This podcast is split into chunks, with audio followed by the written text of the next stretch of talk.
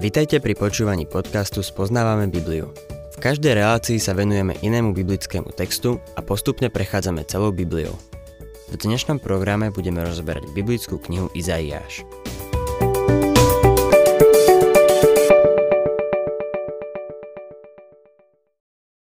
Milí poslucháči, od 7. po 12. kapitolu Izaiáša máme sériu proroctiev, ktoré vyriekol počas vlády kráľa Acháza. Sú to proroctvá, ktoré spolu tvoria ucelenú časť. Môžeme v nich pozorovať istý vývoj. V predchádzajúcich kapitolách sme videli obdobie súdu, ktoré pán Ježiš nazval veľkým súžením. 11. kapitola, ktorú máme pred sebou, predstavuje jedno z najväčších mesiášskych proroctiev v písme. Píše sa v nej o príchode Krista, aby ustanovil svoje kráľovstvo a o spôsobe, akým bude pôsobiť. Izaiáš 11. kapitola, 1. verš. Z Izaiovho pňa vzíde ratolesť a z jeho koreňov vyrastie výhonok. Je zaujímavé, že sa tu píše o ratolesti z Izaiovho pňa. Nespomína sa tu Dávid, ale jeho otec. Samozrejme je jasné, že Ježiš pochádzal z Dávidovho rodu, ale prečo sa Izaiáš vracia až k Izajovi? Je pravda, že kráľovský rod začal s Dávidom. Izaj bol iba pastier, ktorý žil na odľahlom mieste zvanom Betlehem. No v Ježišovej dobe sa Dávidov rod vrátil na úroveň sedliakov. Dávidov rod sa už nespájal s kniežaťom v paláci, ale s tým, ktorý vyrastal v tesárskej dielni. A tak Izaiáš dáva pozor na výber slov, a hovorí, že ratolesť vzíde z Izajovho pňa. Ratolesť má význam živého výhonku. V Izajašovi je to už druhá zmienka o ratolesti, respektíve výhonku. Prvá zmienka bola v 4. kapitole v druhom verši. V hebrejčine je 18 výrazov, ktoré sa do slovenčiny prekladajú ako ratolesť alebo výhonok. Je to jeden z titulov pána Ježiša Krista. V 53. kapitole Izajáša je výhonkom zo suchej zeme. Delič, veľký učenec hebrejčiny, upozorňuje aj na zvukovú podobnosť slov ratolesť, hebrejský necer a nazarecký. Kristus sa narodil vo veľmi skromných podmienkach v Betleheme, v Dávidovom meste, ale bolo to aj mesto Izajovo. Druhý verš. Spočinie na ňom duch hospodina, duch múdrosti a rozumu, duch rady a sily, duch poznania a hospodinovej bázne. Toto je sedmoraký duch, ktorý spočinul na pánovi Ježišovi Kristovi. Sedmoraký duch predstavuje plnosť moci. Duch hospodina, duch múdrosti, duch rozumu, duch rady, duch sily, duch poznania a duch hospodinovej bázne. Číslo 7 v písme neznamená nutne dokonalosť. Prvotný význam tohto čísla je plnosť, úplnosť. V Evangeliu podľa Jána, 3. kapitole v 34. verši čítame Boh dáva ducha bez miery. V Efezanom 5.18 nás Pavol napomína. Buďte naplnení duchom. Niektorí z nás majú na spodku len zo pár kvapiek. Iní sú naplnení do štvrtiny a iný možno do polovice. Veľmi málo kresťanov je skutočne naplnených duchom. Jedno dievčatko sa raz pomodlilo. Pane, naplň ma svojim duchom. Neudržím toho veľa, ale môže zo mňa veľmi dobre pretekať. Veľmi málo kresťanov je naplnených až po okraj, že by pretekali. Pán Ježiš bol toho výnimkou. V tomto verši čítame Spočinie na ňom duch hospodina. Čo sa týka jeho ľudskej stránky, Pán Ježiš Kristus konal v moci ducha. Keď sa znovu vráti, bude vládnuť v moci ducha. Duch múdrosti. Pán Ježiš sa nám stal múdrosťou. On jediný nás dokáže viesť týmto životom. Pravda je taká, že my sa nevyrovnáme tomuto svetu. Pán Ježiš povedal, prichádza knieža tohto sveta. Nič vo mne mu nepatrí. Satanovi nepatrí v Kristovi nič, ale v nás môže vždy niečo nájsť. Preto potrebujeme ducha múdrosti, a tým duchom múdrosti je Pán Ježiš. Duch rozumu, to znamená duchovné rozlišovanie. To, čo ma dnes nepokojuje, je to, že tak málo kresťanov vie vôbec niečo rozlišovať. Udivuje ma, ako niektorí dokážu nasledovať nejakého človeka čisto na ľudskom základe. Páči sa im, ako vyzerá, aký má hlas a nikdy celkom nechápu, čo hovorí, alebo či to, čo hovorí, je v súlade s Božím slovom. Kresťania potrebujú ducha rozumu. To je vec, za ktorú som sa vždy modlil a zdá sa, že dnes ho potrebujem viac ako kedykoľvek predtým. Je potrebné, aby sme si boli vedomí, kto je za pána a kto nie je. Duch rady. Všetci potrebujeme radu. Postrehli ste, že pán Ježiš si nikdy nepýtal radu. Naopak, on ju dával. A sily, čiže moci.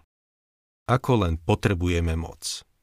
Pavol píše v liste Filipanom, že túži poznať moc jeho zmrtvých stania. Aj my ju dnes potrebujeme. Duch poznania a hospodinovej bázne. Myslím si, že toto získame štúdiom Božieho slova. 3. a 4. verš V bázni pred hospodinom bude mať záľubu, nebude súdiť podľa vonkajšieho zdania, ani nebude rozhodovať podľa toho, čo predtým počul, ale spravodlivo bude súdiť slabých a nestranne rozhodovať o ponížených v krajine. Palicou svojich úst bude byť násilníkov, dychom svojich pier usmrtí bezbožníka. Dychom svojich pier usmrtí bezbožníka. Satan bude počas veľkého súženia na vrchole.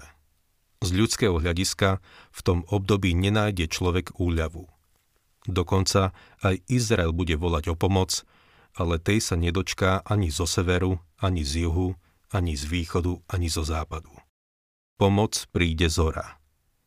Vtedy príde Mesiáš a ustanoví svoje kráľovstvo. Dôvod, prečo pán Ježiš príde na zem, je očividný. Táto zem potrebuje vládcu. Svet si ho nezvolil, a ani by si ho nezvolil, ale Boh si ho zvolil. A keďže toto je Boží svet, Boh ho ustanoví tu na zemi a bude súdiť. Nie podľa vonkajšieho zdania. Nebude to rozvláčný súdny proces, kde na konci bude zločinec oslobodený. Celé to bude dosť hrozné. Budú dva súdy. Jeden pre veriacich a jeden pre neveriacich. Na začiatku súženia sa veriaci postavia pred Kristov súdny stolec – potom, o 1007 rokov neskôr, bude súd pred veľkým bielým trónom, ktorý sa bude týkať zatratených. Jedného dňa budem stáť pred pánom Ježišom Kristom. Všetko falošné v mojom živote vyjde najavo. A tak sa toho, čo je falošné, snažím zbaviť. Chcem, aby všetko v mojom živote bolo kryštáľovo čisté, lebo jedného dňa pán zasvieti svetlo na môj život a všetko bude odalené. Aké to len bude svetlo? Povedal by som, že je to dosť desivé. Čítajme ďalej 5. verš. Spravodlivosť bude opaskom na jeho bedrách a vernosť bude remeňom na jeho drieku. Pánova vláda bude opásaná spravodlivosťou a vernosťou. Cieľom Kristovej vlády na tejto zemi je zaviesť spravodlivú vládu a obnoviť pánstvo, ktoré Adam stratil. 6. a 7. verš. Vlk bude ako host baránka, leopard bude odpočívať vedľa kozľaťa. Teliatko, levíča a vykrmený vôl budú spolu a malý chlapček ich bude zaháňať. Jalovica sa bude pásť s medveďom, ich mláďatá budú spolu polihovať a lev bude žrať slamu ako vôl. Keď pán bude vládnuť na zemi, Teliatko a levíča budú ležať vedľa seba. Dnes môžu ležať spolu len tak, že teliatko skončí v bruchu leva. Lev bude žrať slamu ako vôl. Pre nás je to smiešná predstava. Každý vie, že lev slamu nežerie. No jeden biblický učiteľ, ktorý je inak dosť bystrý, raz povedal Poviem vám, čo urobím. Ak vytvoríte leva, ja sa postaram o to, aby jedol slamu. Ten, čo stvoril leva, dokáže leva prímeť k tomu, aby jedol slamu, keď na to príde. 9. verš Nikde na mojom svetom vrchu nebudú robiť zle ani škodiť, lebo zem sa naplní poznaním hospodina, ako sa more naplňa vodami. Toto kráľovstvo sa rozšíri po celej zemi. 10. verš V ten deň začnú prúdiť národy ku koreňu Izaja, ktorý sa týči ako zástava pre národy a jeho príbytok sa stane slávnym. Kľúč tohto verša je v slovnom spojení v ten deň. Tým dňom začína veľké súženie a siaha až do obdobia kráľovstva. Pohania budú súčasťou tisícročného kráľovstva. 11. verš V ten deň pán opäť pozdvihne ruku, aby vykúpil zvyšok svojho ľudu, ktorý zostal v Asýrii a Egypte, v Patróse a Kúši, v Eláme a Šinári, v Chamáte a na ostrovoch mora. Boh privedie izraelský národ späť do krajiny. Prvýkrát ich tam priviedol pod vedením Možiša a potom Jozú, keď vyšli z Egypta. 12. verš Vstýči zástavu pre národy, zhromaždí rozohnaných z Izraela a roztrúsených z Judska pozbiera zo štyroch svetových strán. Tou vstýčenou zástavou nebude nik iný ako Pán Ježiš Kristus. Nebude to nejaký prápor, ktorý sa vstýči do vzduchu, ale on v ten deň zhromaždí všetkých tichých zeme. To bude ten deň, keď tichí budú dedičmi zeme. To je Boží plán, ktorý uskutoční. 16. verš Takú cestu bude mať zvyšok jeho ľudu, čo zostane v Asýrii, akú mal Izrael, keď vychádzal z Egypta. Ako čítame v 14. kapitole Zachariáša od 16. po 18. verš, národy sveta prídu do Jeruzalema, aby uctievali Boha.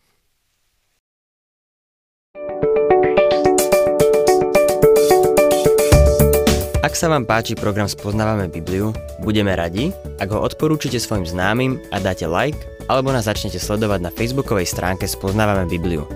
A ak vás niečo oslovilo alebo zaujalo, napíšte nám cez Facebook alebo na adresu spoznávame.bibliu zavinač gmail.com.